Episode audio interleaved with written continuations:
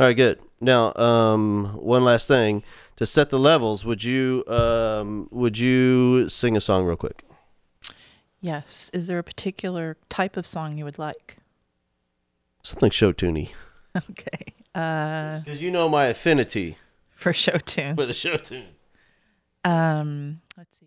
One singular sensation, every little step she takes. Ba da da da da da da. One. Dubby dooby dubba, every step that she takes. One smile and suddenly nobody else is here. You know you'll never be lonely with you. Na, na. One moment in her presence, and you can forget the rest. For the girl who's second best to none, son. Ooh, ha, give her sensation. Do I really have to mention she's what key am I in now? One. yeah, You're a monkey. I'm a monkey. That's the key. Oh, All right, we got it, man. all right. All right, I think we're ready to go, man. Are you Yep. ready to go? I'm ready to You go. want some of this? You or that? The experience. Oh, uh, always, every day. All right. Love it. I'm gonna hide my coffee behind there. I love it. Are you going to drink the coffee? Because Yeah. if you drink it, I then should probably. I'm just trying to clean it. I'm trying to clean the set. all right. All right. So you are an experienced podcast interviewee. I am. Have you ever been a podcast interviewer? Uh, I have not. I have five times. You're number six. Yay. And uh, so today, I'll tell you how I'm going to throw it down. We will. We're going to chat it up. We're going to chat it up about um, you, which is your favorite topic. Second favorite. Second, I was about to say Who's your first favorite topic? you. That's right. and um and so we'll we'll and we'll talk about growing up in the land of the of The red Bucky buck. Mm-hmm. the red the, the red buck. We're going to talk about childhood and teachers and teaching and Great, those who have good. impacted your life and has caused you to wear costumes every day. And we will talk about your um, uh, experiences going through school and kind of what that was for you Okay. and and what led to you becoming the phenomenal educator that you are today and human being and the impact that you're having on the world and um and we won't leave anything out Great. I'm ready. here's we we have we have we have one rule Yes. um No crying. no. No crying in baseball. we encourage crying man. If you're not crying you're not trying.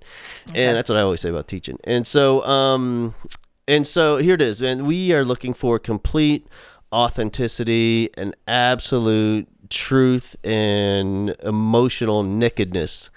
And um and don't censor things. I'm not gonna i'm not gonna edit anything just so you know. Great. And so when somebody googles tina sabuco this is gonna come up Yes. and they're gonna see everywhere. As my other podcast. yeah. So I want you to think, you know, as as we're talking, you know, just keep in mind everybody everywhere forever this is documented and Got we'll hear every word. So um we need the true you. I, I'm here. Did you bring her? I'm here, baby. All right.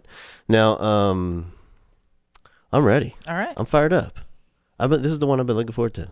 I look As- forward to as, all of them. As as have I. All right, I'm going to kick it off. You ready? I'm ready. We are rolling. Feel it? You feeling it? It's coming. Let's hit Here it. it's coming.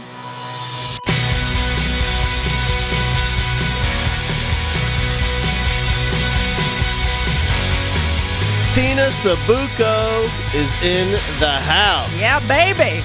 Teach Like a Rockstar podcast, episode number six. That's the American Idol pose. know. I and the voice and everybody else. yeah. And so we have Tina Sabuco in the house. We're going to talk about it all. We're going to get to the bottom of things with Tina. And uh, listen, listen, before we get started, keep in mind we have a lot coming up. Teaching a Rockstar in January. We have in service dates in Taylorville, Illinois. We have Arnold, Missouri. Also in January, we're coming to Florida. Get ready, Florida. We're coming back for you.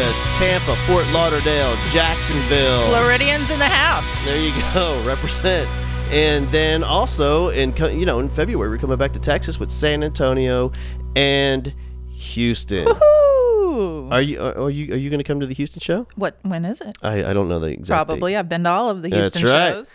Very. So you. I'm a veteran. Four fourth time it would it will be right. Yes, it would be fourth. Very nice. Mm-hmm.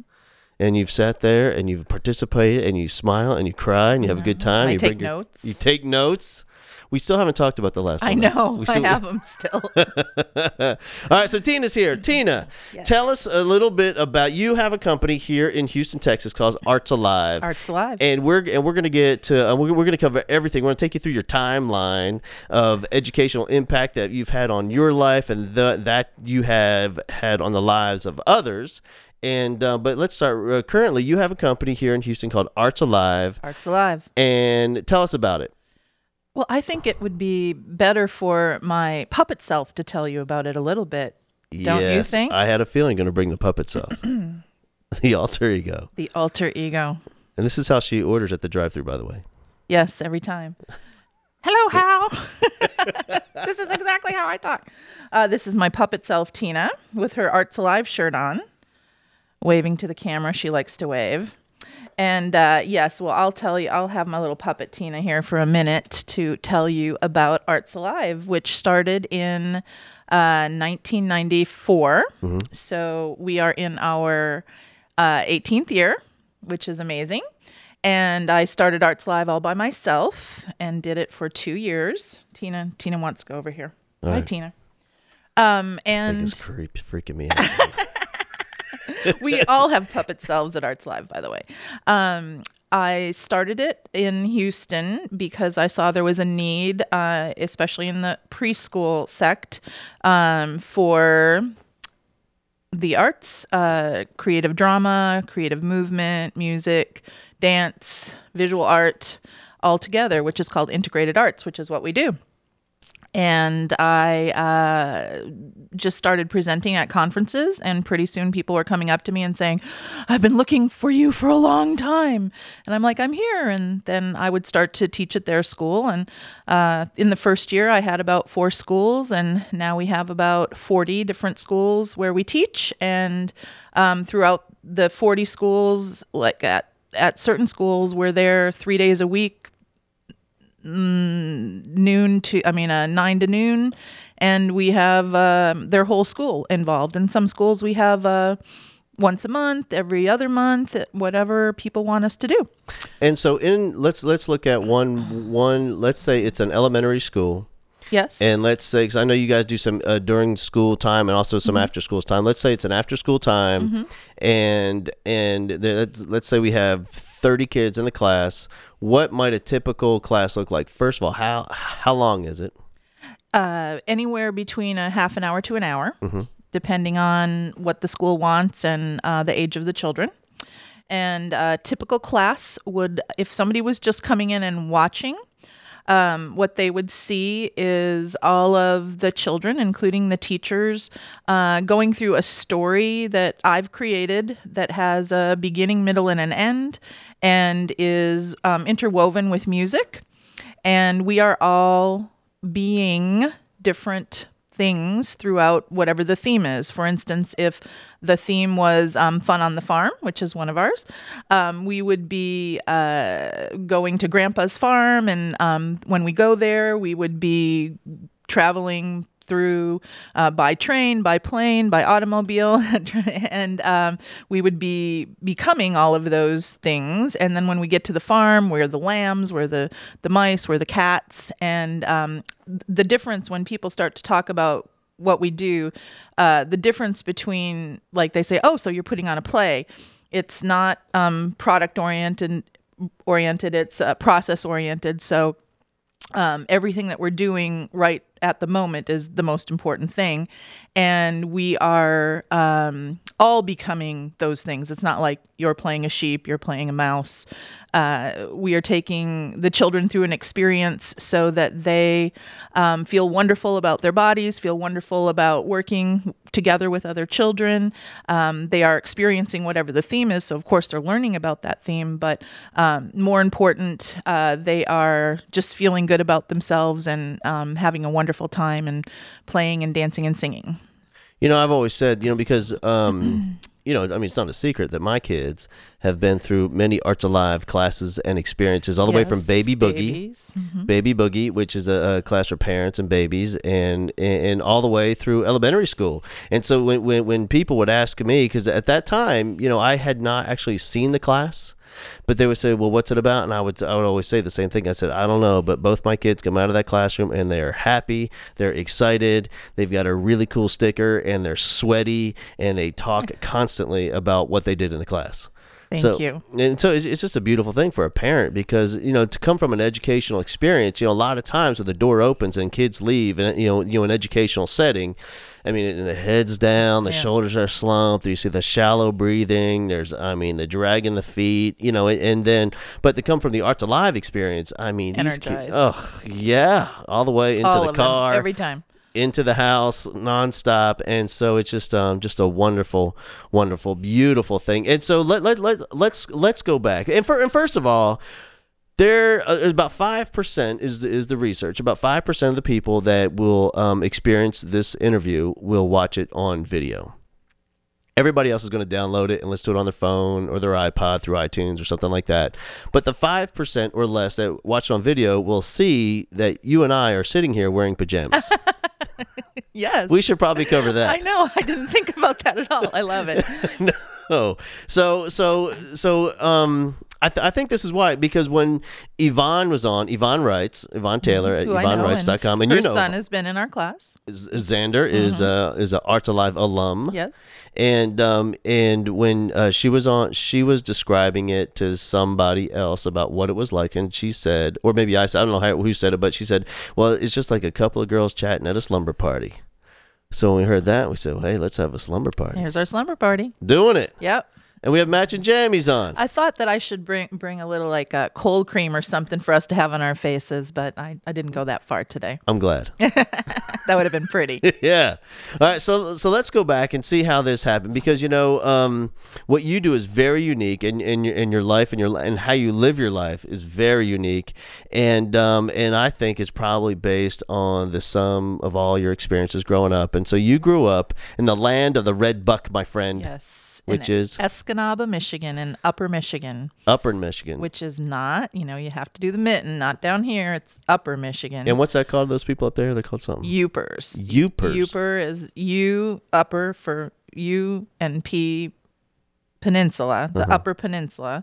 So that's the UP, and then now we're Yoopers. Right. Mm-hmm. It's freaking cold up there. It's very cold. right. I'm not. I'm not down with that. I do miss that sometimes, You miss the as cold. you can tell this morning when I was all bundled up, and it's only 44 here. But here's here's my theory. If you can't live in an area basically naked, you probably shouldn't be living there. yeah, you don't, don't you don't want to be up there. Then. No. All right. So so you and so you were born. I was born in 1960, Mm-hmm. the only child to Evelyn Marie Sabuco and Ramo Sabuco. I love Evie. Yes, and thank you. You want he because he's saying that because he wants me to start crying. That's right not true. I just love her. thank you. Um, and uh, my grandmother Ida, Mm-hmm. we all four of us lived above a restaurant that they all ran called Marco's Restaurant. It was a 24-hour restaurant. And uh, we had big banquet rooms. And the reason I'm bringing this up is because the banquet rooms had a stage Uh oh. and you can see where this is going. Uh-huh. And uh, yeah, pretty much I would um, be up there with microphones and piano and dancing around, and then um, the um, employees of the restaurant would uh, hear me say, "Come watch me." And so they'd peek their head in. Nice, Tina. Okay, goodbye. We have to go back to work. Right. So yeah, that was that's where it all started. All right. So just to sum it up, we have a 24 hour. Well, you call it a restaurant. It's a 24 hour theater. Theater, uh, yes. Customers, or uh, I mean, you know, patrons and attendees at the theater, 24 hours a day with a with a stage and a microphone. All for you. Is this is in your mind? They happen to be eating. Right. well, the people that were eating weren't where I was. Uh-huh. I didn't. I didn't entertain the masses. Or, although I did, I'd go out with the customers and draw them pictures and Uh-huh. uh, just visit with them. You know, all the time. Right. So there was Only people. child. There were people around all the time. Right. Only child. Only child.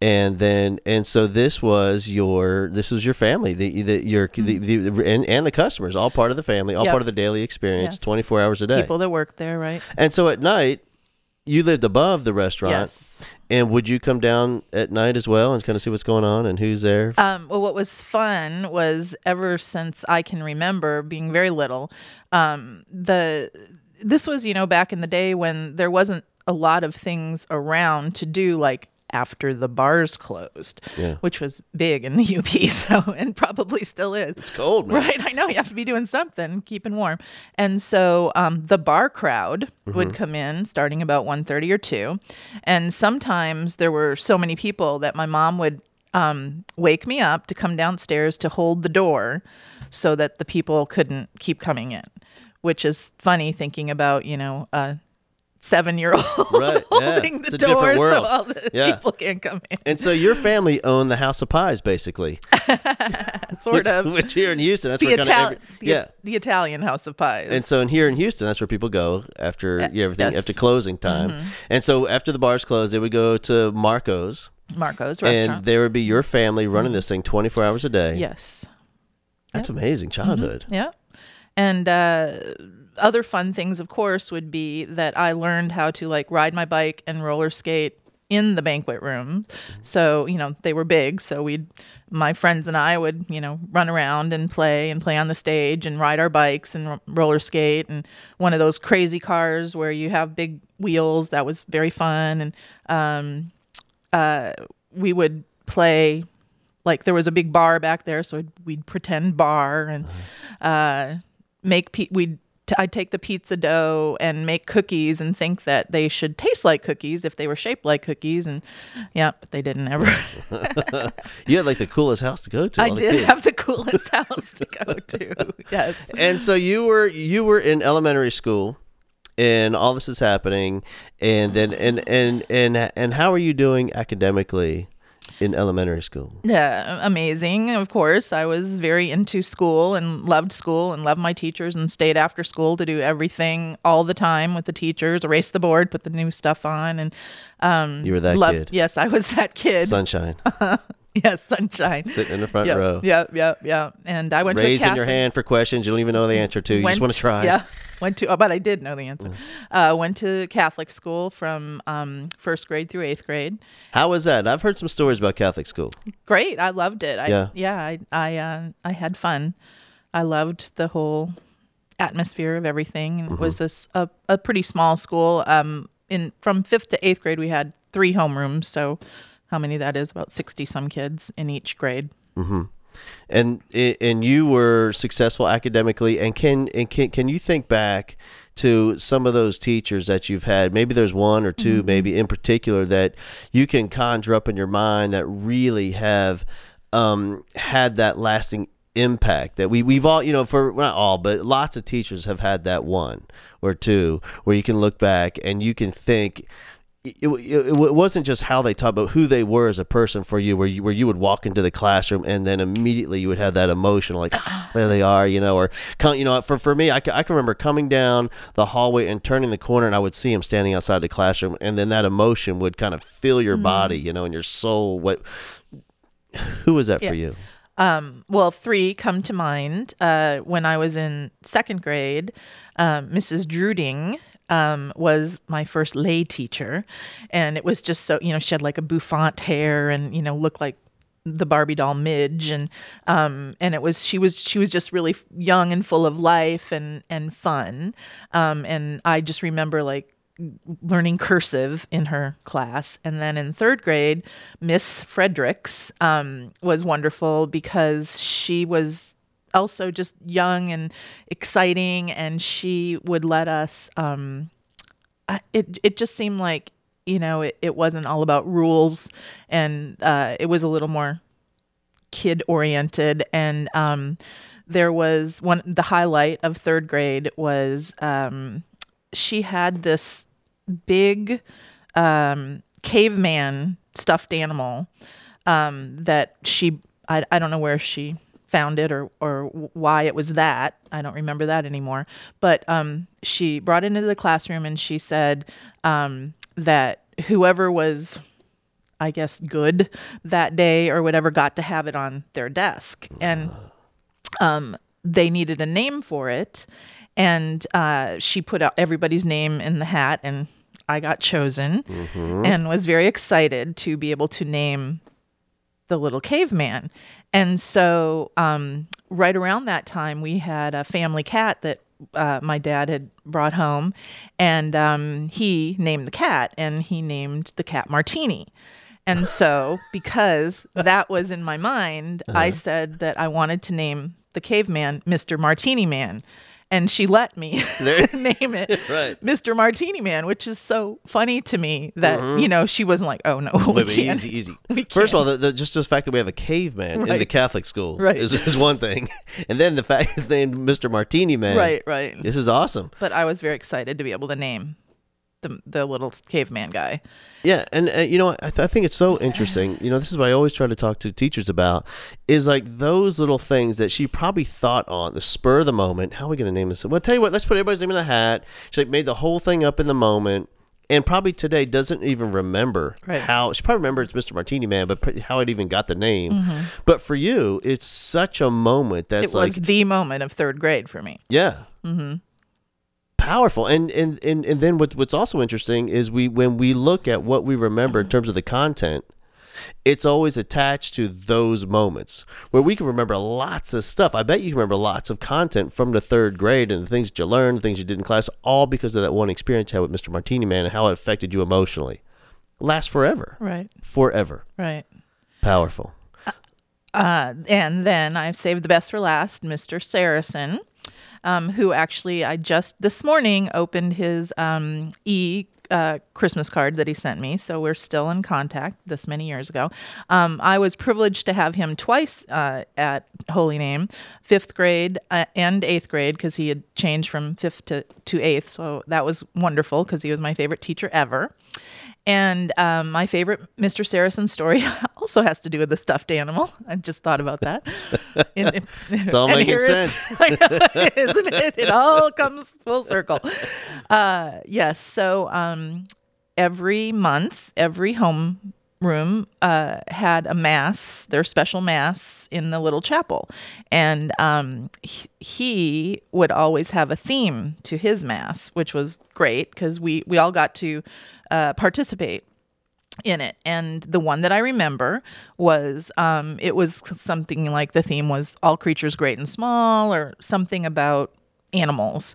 And um, so he said to everybody, um, if you would like to bring a stuffed animal to put on the altar for this, you know, please do.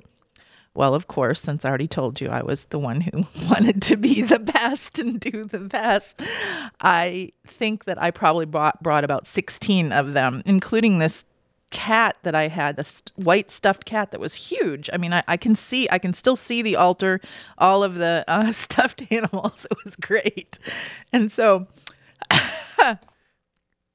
he made a big impact. It was just great that he let us do whatever we wanted to do. You know, sure, put all the stuffed animals on the on the altar. Yeah.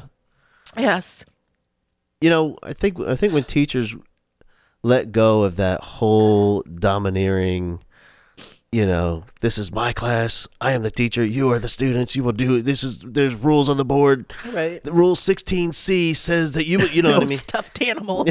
right? you can see I came prepared. Yeah. What you know, and and and what happens is, you know, when a teacher like that really does have that family that we talk about, we strive to have in our classroom, that family where people love each other and they want to be there. And the kids are contributing ideas, and he's thinking, "Yeah, great idea. Why not? Yeah, put them all up there." You know what I mean? Powerful. he, uh, also he was um, very into art and um, and he did a lot of art with us um, but he also like uh, another it's like just like you said it's weird what you remember um, he brought somebody in that showed us how to make our origami cranes and i can still to this day make an origami crane because i learned in fifth grade how to do it. So, Yeah. you know, it's like, why do I remember that? You know why it is because you loved it and you loved him and you loved the class Mm-hmm. and and somebody else with a different experience in a different kind of classroom with a different kind of teacher and somebody brought in they brought had an origami crane day. they have no clue to this day how to make an origami origami crane because they that whole was such a negative thing and they don't think about it but subconsciously when they think or they don't I don't, I don't want to make that it's ridiculous because it doesn't bring back those emotions Right. of love and family and connection and significance and you know all that that you have. And so I can see some themes in your life based on uh, like like the theme Right. the theme of uh, you have themes you're I all about themes, themes in my life. I know. so when when when you have a dinner party, I think the first dinner party I ever went to at your house, I can remember, was um, in honor of I can't think of his Charles name. Schulz. Charles Schulz, I, right? I yes, that was a good one. and so and we went to your house for dinner. It was it was our first time to ever make it to the list of the Tina Sabuco dinner party. Well, if I can interrupt you, Please. The way that that happened was um, my New Year's resolution that year was I had twofold. I wanted to cook more and I wanted to have more intimate gatherings instead of having big parties. And so I paired it with once a month, um, we had all of our friends, uh, we put our names in a hat. now that's going to make me cry too. I love it. Thank you, Miss Fredericks, for that. Uh, and we would pick names of uh, e- either single or couple people, and um, there would only be six because our table was could only hold eight, and so you guys came up, Georgia and Hal, and uh, and the, all the people. What we wanted was they nobody really knew each other. I mean, they could depending on you know who got picked, um, and so continue. Yeah, and so the dinner. I, re- I remember some things about the dinner. First of all, it was um was it a stew? Some sort of a stew, like dog food. and it was served in a dog bowl. So there were Mm-hmm. stainless steel dog bowls at everybody's place setting, and there was a nest, The nest was Woodstock's nest, and it was the salad. Mm-hmm. salad, right? And it, it looked like a nest. Right, Yeah, that a bird should be in, but we're gonna eat this thing. right, right. And what else was there? and then I don't remember now if it was a coincidence or not, but um he passed and I can't remember if I did it because he did he passed or because or I just was doing it and then it was weird that he passed. But um the uh the last he was retiring, I believe, and his last um uh Sunday comic strip I used for the placemat Right. and that was cool. That I was remember. that was like one of those last minute. Oh, let's do this. Yeah. And I- we and we all when we came when everybody came, they chose what character they were and had a little name tag with it. That's right. And I, I remember sitting there talking to my wife and whispering, "We could never have these people over to our house. what possibly could we do?" That's great. And you went to uh, junior high, you know, middle school and junior high, and still successful academically. yes. And now you have um, some opportunities for theater and dance and all those kinds of electives, music, Right. choir, those kind of performancey things. Did you participate in all that? Well, that started before then. I, I was taking dance from when I was 3 started then. And then um, uh, as soon, I mean, I was going to say as soon as my feet could reach the pedals, but even before then, I, t- I took organ and then piano and uh, flute, the bells throughout uh, grade school. And then, you know, you have to start picking and choosing when you get a little older. So um, I dropped all of the uh, musical instruments and continued with dance.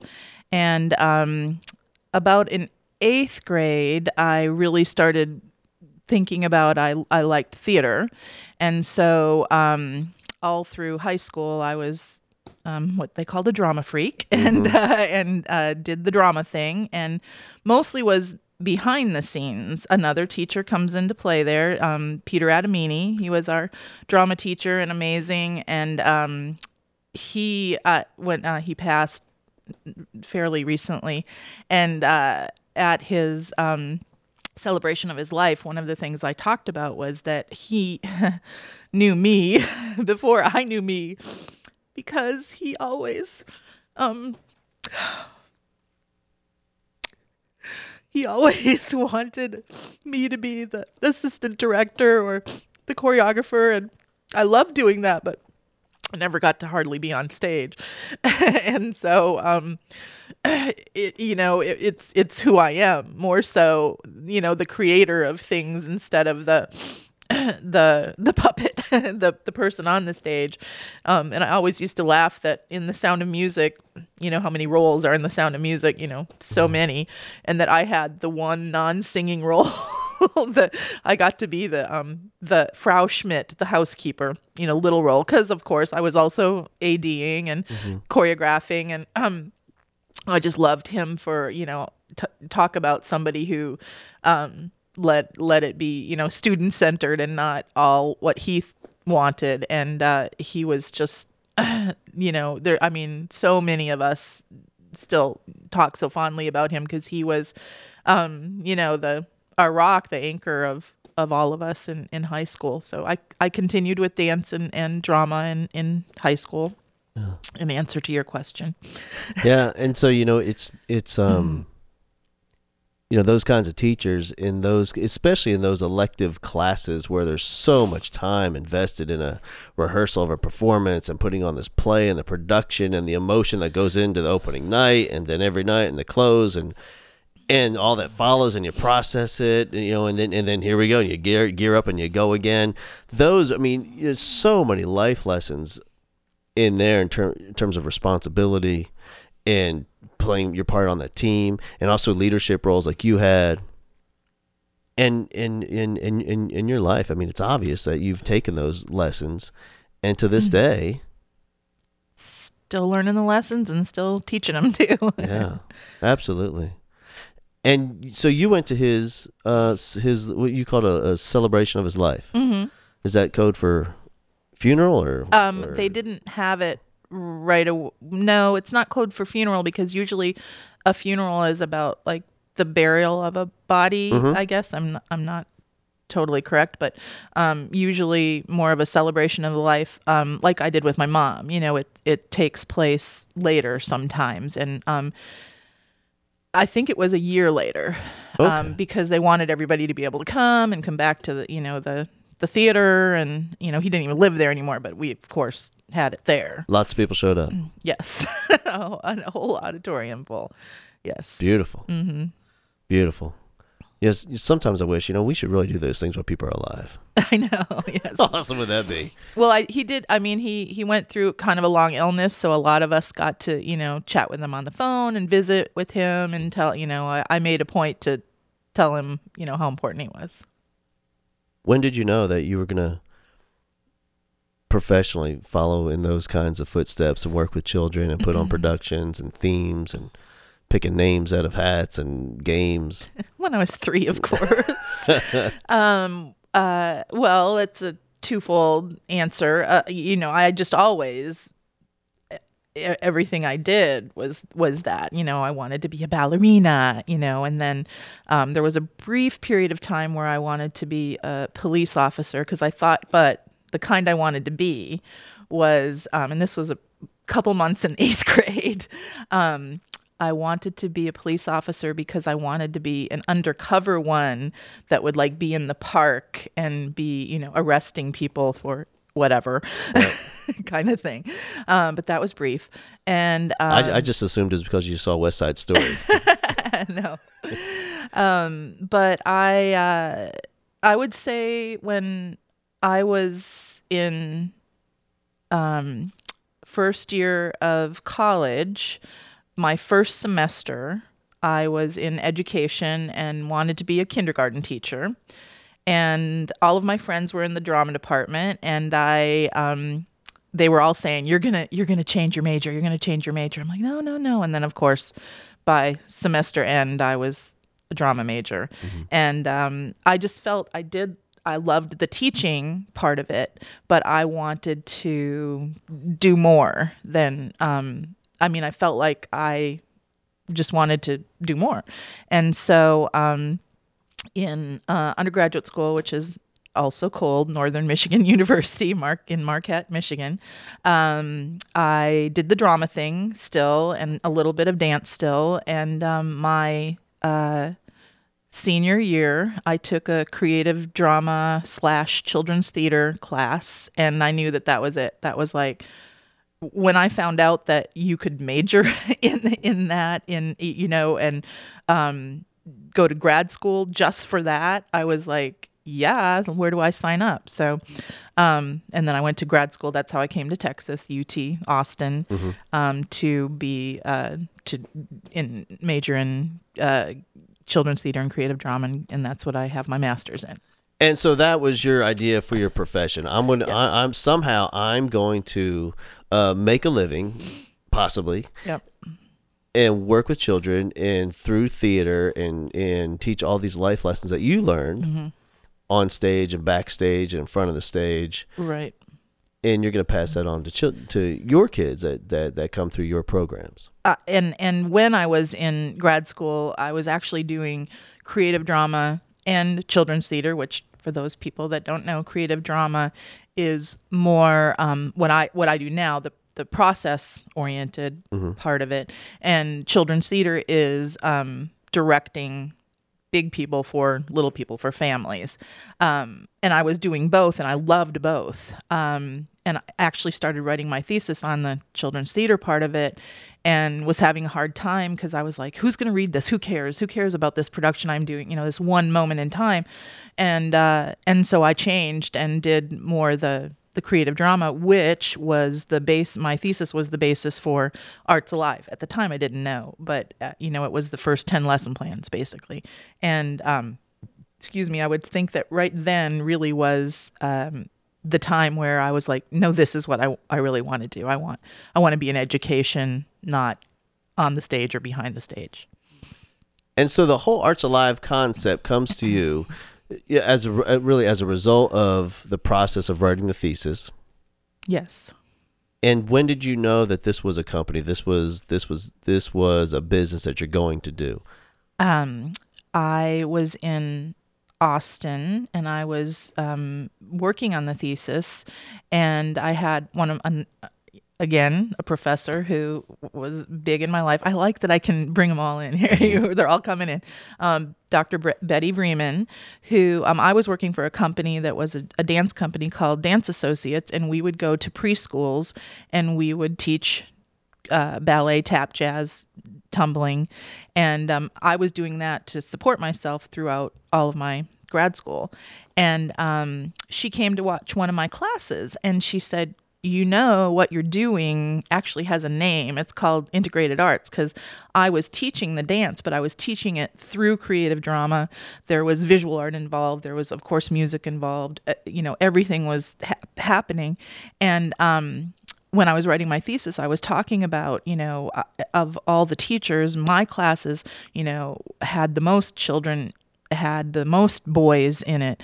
Um, the kids were retaining every week. They would come and say, you know, is it circus week? Is it garden week? And that was something that I was just doing. So then I started teaching the other teachers in the company, and um, and it was when I was doing all that, it was like, hey, this is kind of something that I'm doing that I'm kind of making up. You know, I mean, I'm just like we all do. We take from all different parts of our lives. Um, and I was just really excited about doing that. And um, when we moved to Houston, uh, I was like, let's do it. Let's just keep doing this. So that's kind of how it started. I was still writing my thesis when I came to Houston. I, I was, even though I wasn't in school anymore, I was kind of, you know how that goes, Yeah, just kind of, yeah. Um, uh, finishing everything out. And um and as soon as I was finished and I was like okay well what am I going to do now? And it was like well I'm doing it. So that's how it happened. It just I just kind of fell into it. And it's a combination of Arts Alive, your your your work with schools and children, and also your work with teachers on how they can incorporate some of the strategies in their classroom. yes And for me, that I mean, that seems like such an over. When, when I think when a teacher first hears this, oh my gosh, just here's one more thing I got to do now. Oh, I got to learn all this stuff so I can communicate my content. And, and but it's not really that big of a undertaking. It's just yes exactly um it is just uh the icing on the cake kind of thing it is a- adding one more ingredient. It's, It's not. ingredient- It's not a whole it's different not another recipe. cake. No, it's not another cake. It's not a whole new recipe. It's just In your work with teachers, do you find that as soon as you get started, there's that feeling of, okay, here we go. Here's another thing we got to do this year. Where's a well, yes, there's some. At you know, you at can first. see them out there. first, yeah, yes, sure. yes, yes.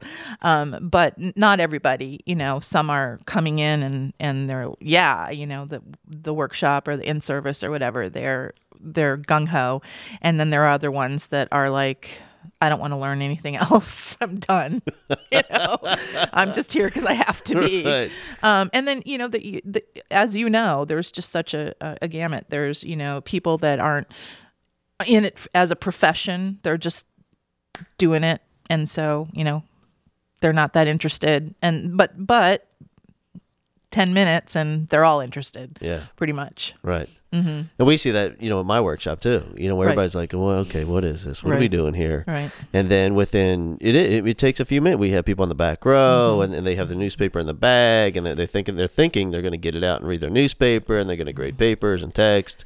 But 10, 15 minutes in, they realize, oh, wait a minute, This is something different. This, is something a little different. This is more fun And yours is that way too. Mm-hmm. all the time. all the time. And so when you know, let's say you have a, um, a fourth grade teacher sitting and you're doing an in service at a school and there's a fourth grade teacher and he's sitting there he comes in and he's sitting in the center of the room and the first thing and he sees he sees bubbles and he sees puppets and there's music playing and there's streamers and tambourines and his first thought is oh my gosh I'm, I have to teach math. what on earth is what what what what why why do I need any of this information? What how is this going to help me? Is there any way that you can communicate without going through a whole 6-hour workshop on on how some of this content that you have is going to help him get math concepts into the head of the kid? Yes.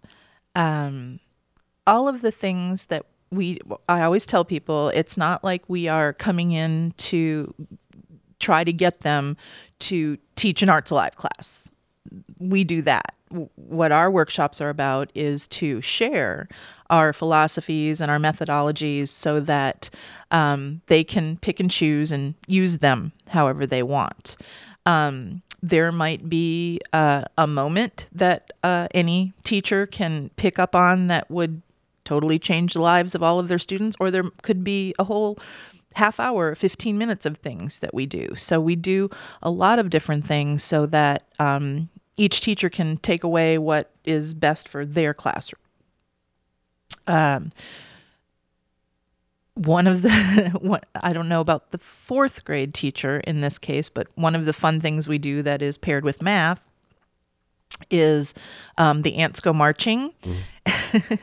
and in the beginning, we're all marching by ourselves, but then we have to march two by two. So one plus one is two, figure that out. Um, and then, of course, you don't go from two to two to four to four. That would be easy getting two groups together, but you have to march in groups of three. So every time I do this with children, it's just so great just to see their minds out. You know, there's the one that's pairing everybody up. You know, Right. there's the one that's just standing there waiting to be paired. Um, there are other ones that are trying to figure it out. They're not really sure.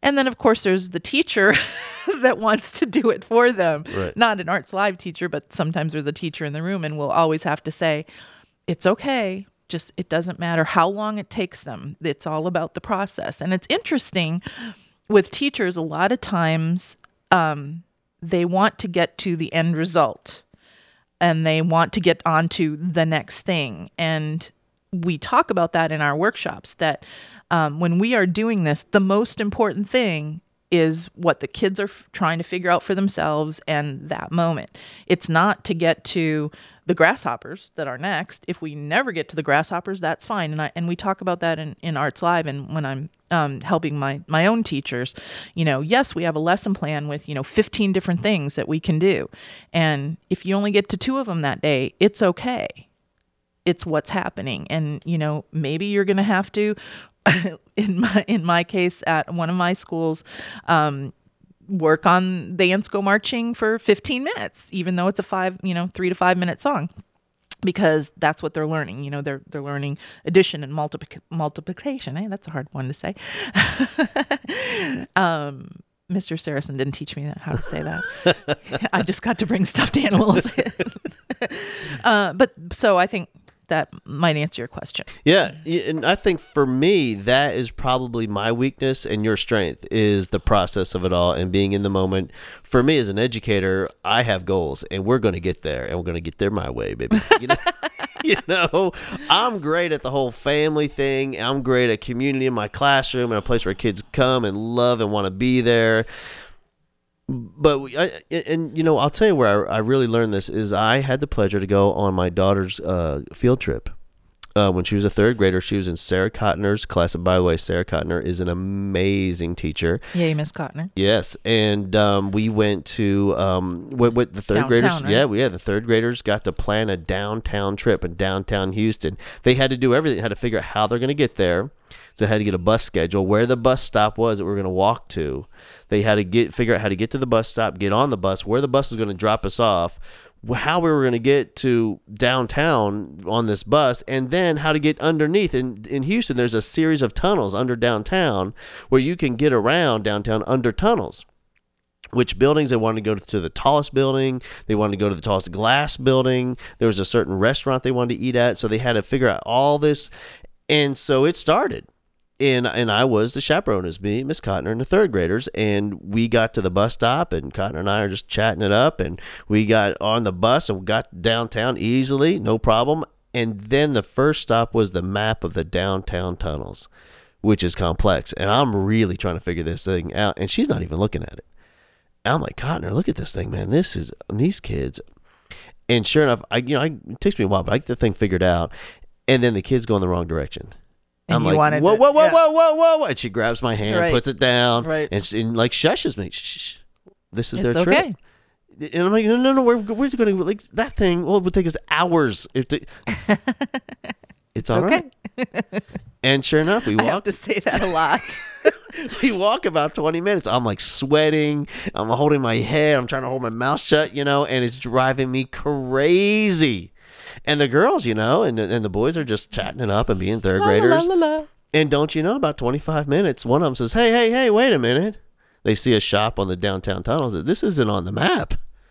And they all reconvene and they regroup, and we head, we must be going in the wrong direction. And we head back the other way. And, you- and, and, and you know what? The whole thing worked out fine. And they got to go every place on the stop. Mm-hmm. And but it was such a challenge for me to not to corral this whole thing or and or even just give them hints, you know, where I, I act like they're figuring it out, but they're I'm really, you know, you know, asking questions in such a way to make them figure it out, you know, Right. To let them do Yeah. it naturally and So organically, the right way. right? Let's all put our thinking Right. caps on right now. Right. Um, well, not only do I come across that with um, teachers and workshops and um, in services, or, or actually more so, you know, when we're in a classroom and there is a classroom teacher with us, but um, my own teachers, even when, you know, we've been talking about it for a while, it's a hard habit to get out of because we all think as adults we know everything and we're right. Um, and that, you know, our way is the best way and that we have an agenda and we're in control. Um, when, you know, if you go in the direction that they're going, it's going to be so much more exciting and educational for everybody. Our philosophy at Arts Alive is go with the flow and keep, the, flow, going. going. That's right. And uh, and I find that I do that in in my life. It's not that I thought, oh, I do this in my life and I put it in my work. It's the opposite. It just happened.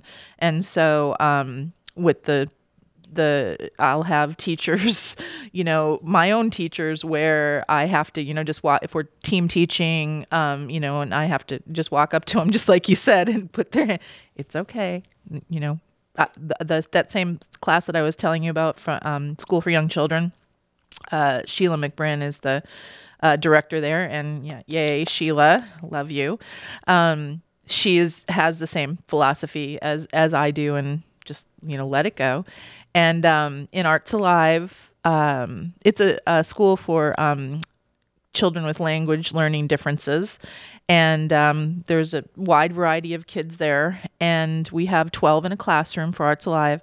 And the youngest child is about late five in this particular class, um, and the oldest is about seven. They don't go. It's according to ability, not uh, like how we think of grades. And um, we were just making a circle. and it took us a very long time because um, there were lots of different ways to make circles. You know, we were, what I, I wanted was to stand in a holding hands circle. And I was actually singing a song about that. And uh, there were some kids that were doing this. it's circle. correct. Yeah. They're making a circle.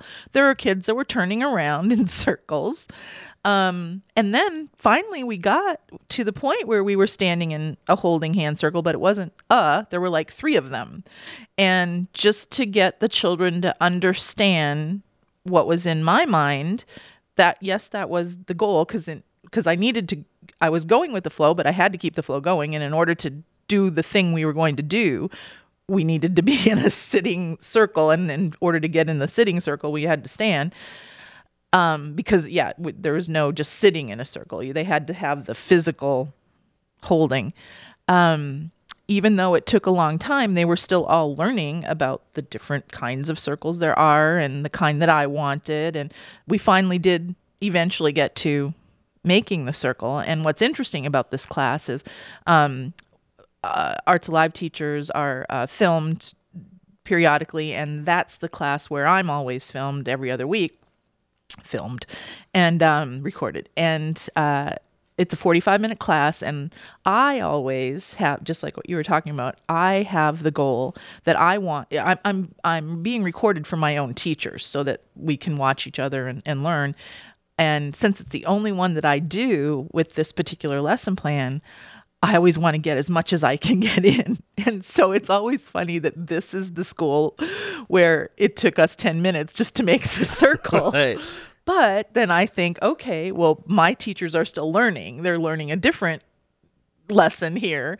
They're not necessarily going to see everything that I wanted to do, but it's going with the flow and keeping the flow going.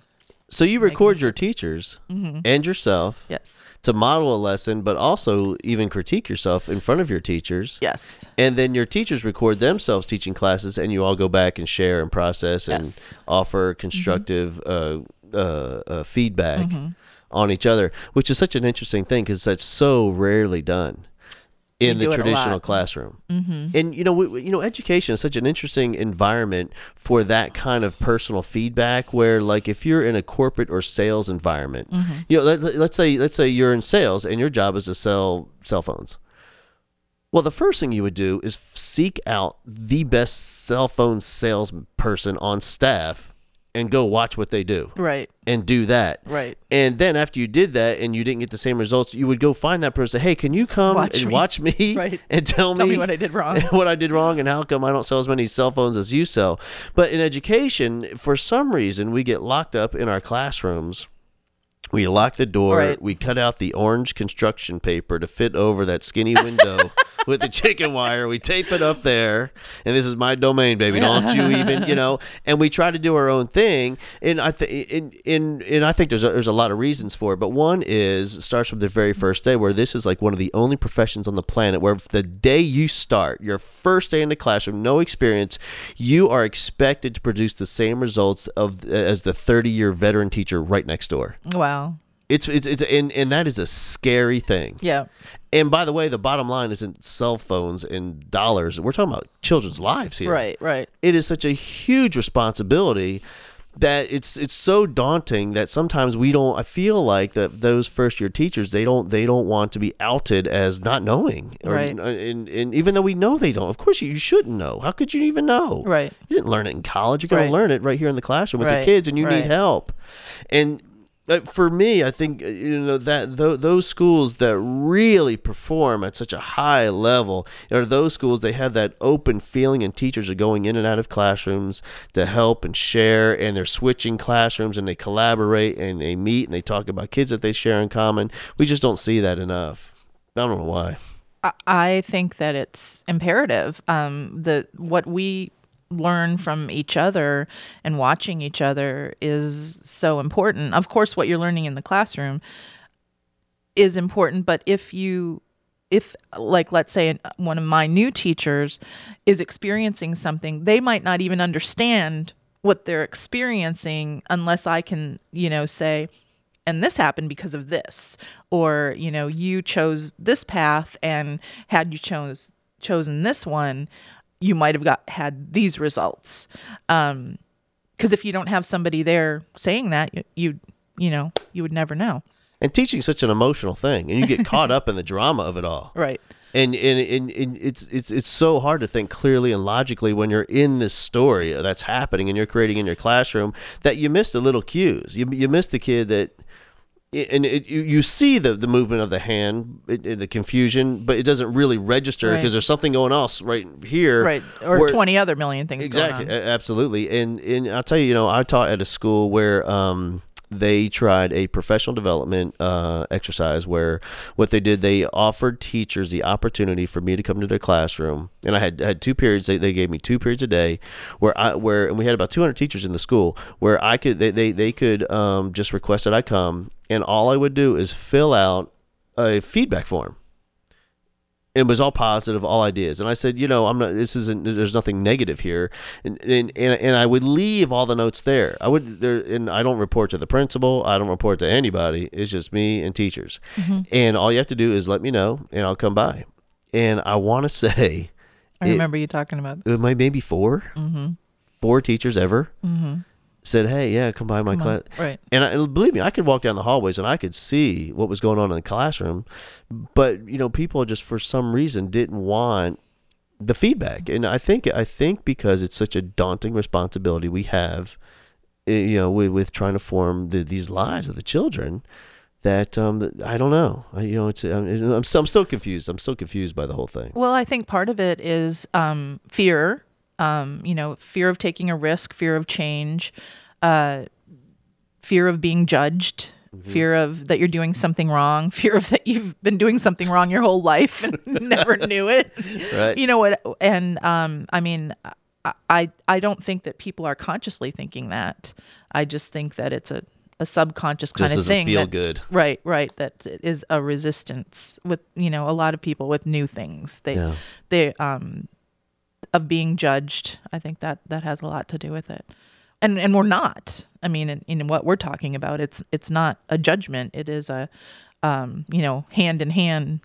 Let's Yeah. go in this together. Let's- Professional right. growth together, Right, right, right. hand in hand. Absolutely. Um, one of the I want to go back to Betty Bremen. You made me think about something regarding being filmed in the classroom, being recorded. Um, the very first time I was ever recorded as a teacher, I was in grad school. I was teaching a creative drama class that was um, her class, but um, it was undergraduates. And um, as a graduate student, we had opportunities to teach here and there. And um, she invited me to come into her class and um, teach a lesson plan.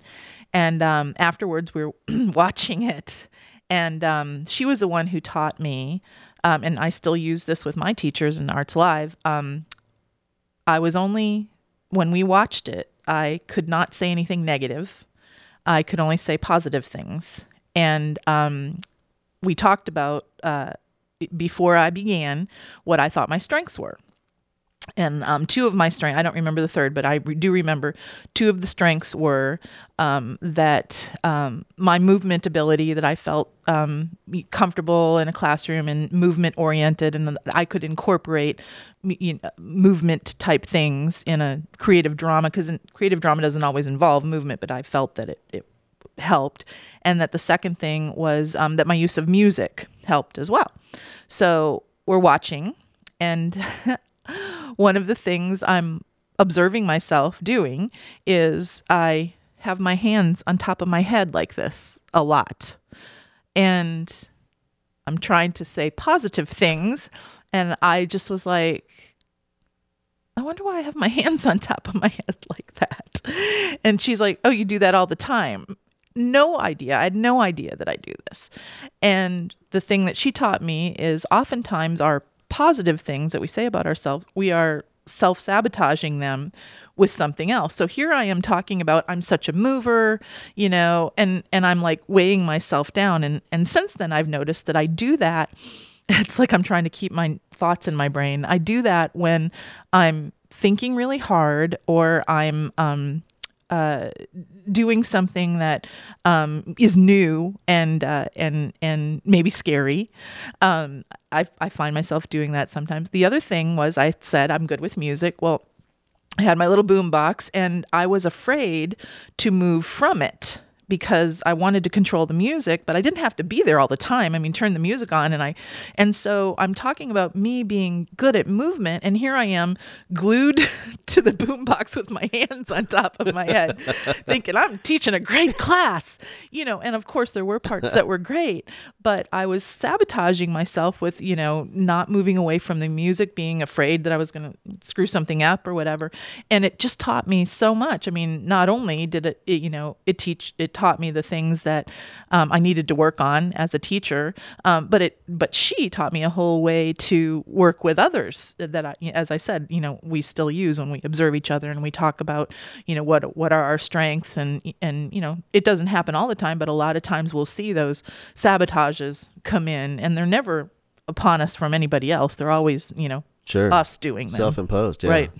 Yeah, you know, I, w- I was sitting, you know, listening to you uh, talk, and, and and I'm picturing your kids, and I'm picturing um this um it is it's not an uncontrolled environment but it is a rules free environment where but that doesn't mean that you know it's it's chaotic Right. but there's a lot of freedom there for children and i'm thinking about the schools especially the public schools that you go to and and I and I know there there's a lot of you know I was just at a school recently in uh, uh, elementary school where there's it's so overcrowded. They've set up these aisles. No they're lanes of they're walking lanes with arrows. And if you're in this lane you're it's single file and you you only walk in this lane and you go that way. And this lane comes this way. And and I've seen those schools where they have bubbles and tails in the hall in in where the kids have to make the bubbles with their cheeks and they put their hands behind their back and they have to make tails that keeps you so you don't touch each other and you don't talk because you can't talk with a Oh, just like in real life. Right, exactly. And so I'm picturing all this in in a lot of it is a control based thing simply because of sheer numbers of kids and transporting kids through the hallways to get to their large group or their specials classes or just to get a drink or use the bathroom. We have to do it somehow effectively and efficiently and but then these children leave that environment and they cross the threshold of the door and step into your classroom which is a completely different thing do you find it hard for kids to go from your environment and then back into theirs Well, I thought you were going to ask the other way around, so that's interesting. I don't think I've ever um, been asked that question before. Um, I would say no, because we always have a closure in Arts Alive where we come back to where we were when we walked into the classroom. So our closure is often, um, you know, whatever we're being lions or dinosaurs or gardeners, and um, a couple things happen. Sometimes it's um, we're falling asleep in the garden, and we take them through um, a remembering of everything that we did, so that they can kind of think in their minds all the different things that they did. And um, we might turn the lights off if we have control of the lights, and um, and then in the morning they wake up and they're not in a garden at all. They're here at Garden Oaks Elementary classroom and they just had a growing garden day with Tina from Arts Alive. Yay! And so we're bringing them back. Um, and I mean, even though you said that our go with the flow and keep the flow going, Yeah. even though you said that um, we don't have rules and that there's chaos. Uh, uh, yes, that's true. Well, there are rules, but it doesn't seem to there be a lot of rules for the kids. That um, I think that they, when they go back into their classroom, um, they've had that freedom, which is wonderful, but I think they know where they are.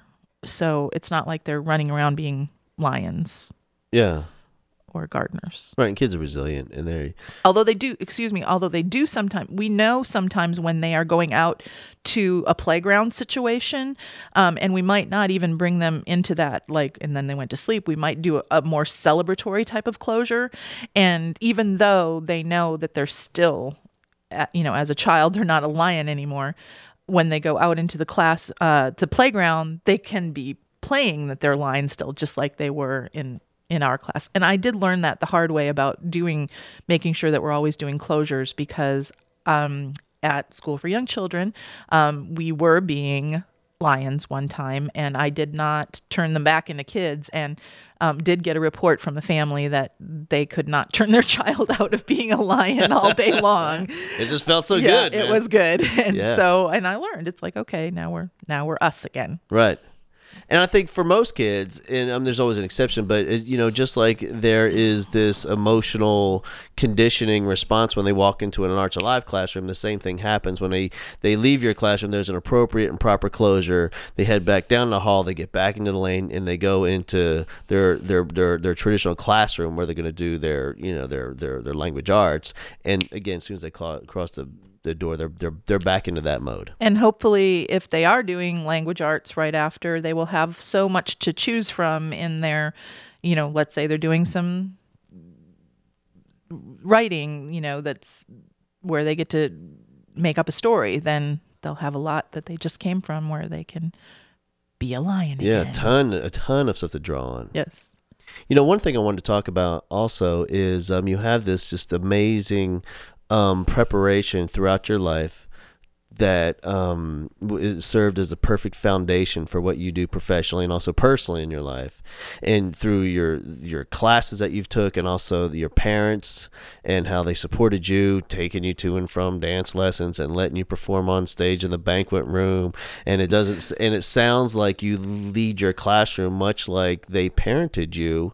It's okay to go around and talk to customers and sing them a song and do a performance here and there. Drama picture. right drama picture. And and so that ha- has had come full circle when um when your mom moved to Houston in and because she you know she got to an age where um you know a lot of people well I guess we all get to an age where where where we need some help Right. and of course there's always an option we can uh pay somebody to you put you know put them in a in a home and and but what you chose to do is bring her Closer. closer Mm-hmm. bring her here to Houston Mm-hmm. and and and and Debbie came to join um uh, your family, well, all of our families, all of our friends' families, and and to to take care of her. And she she got to the point where she needed help.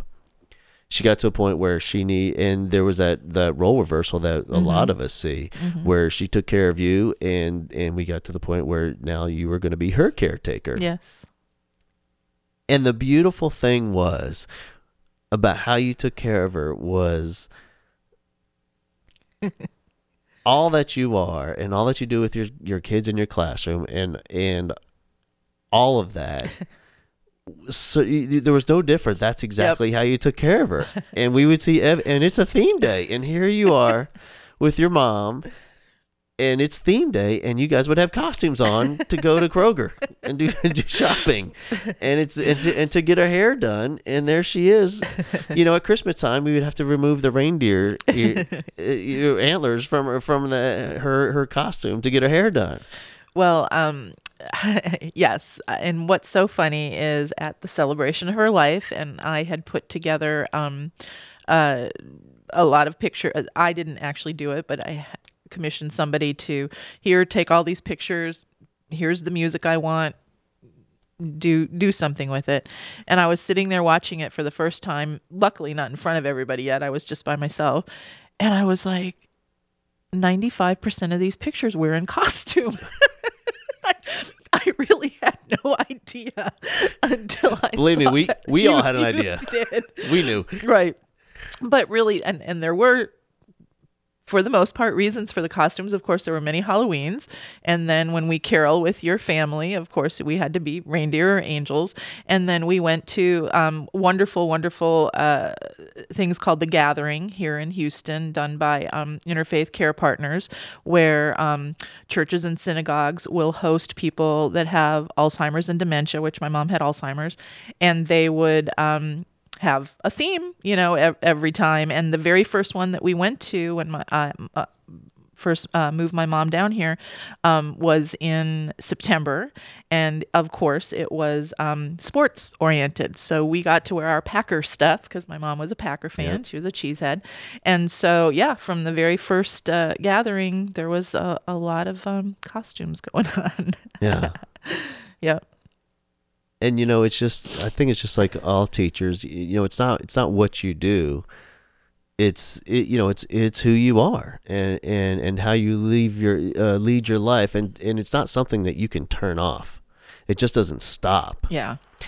the difference with you is there's just so much dr- dramatic costumes and music and song and dance involved in your teaching that it's nonstop whether it is with kids in the classroom or dinner parties at your house or taking care of your of of Evie in her in, in her final years it was such such a beautiful beautiful thing Thank you. and um, also I mean just an honor and a privilege to be a part of it and watch it and um, and uh, just uh, I think you're just such a wonderful, beautiful role model for so many people, kids, teachers, um, community members, and um, and I thank you. Thank you, Hal. And and I love being your neighbor two doors down at our homes and also in our office building here. We Absolutely. Get, we get to be double neighbors. And can I just say the absolute most amazing God, one of two goddesses, God mommies of uh-huh. my children. And um, you talk about a spectacular thing for a kid to have growing up. Tina Sabuco for a godmother? Are you kidding me? Put your costume on. Aren't you a dinosaur today? oh, and I, I did give your son caveman slippers for Christmas. Yeah, so, they've yep. been on Facebook. People have commented on his Bigfoot, Sasquatch feet. Yep. Yeah, and um, yeah, he's riding his bike, we- we- wearing his big Bigfoot, Sasquatch feet all over the neighborhood. So, wonderful. Thank you so much for being here. Thank you, Hal. It was very, very fun. I love you. I love you. Tina Sabuco, everybody. Yay. Yes.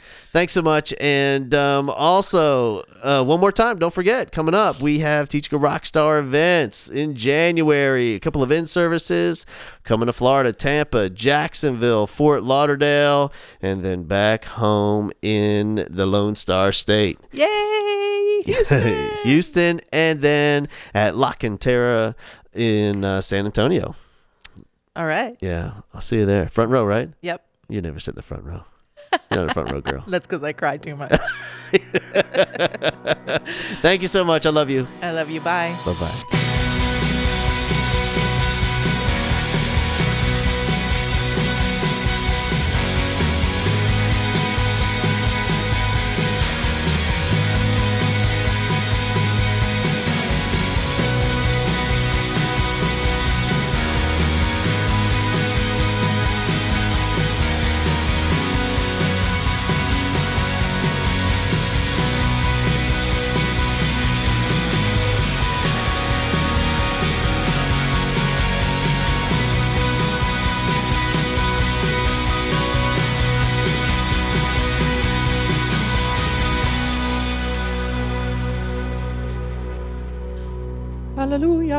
Hallelujah. Hallelujah.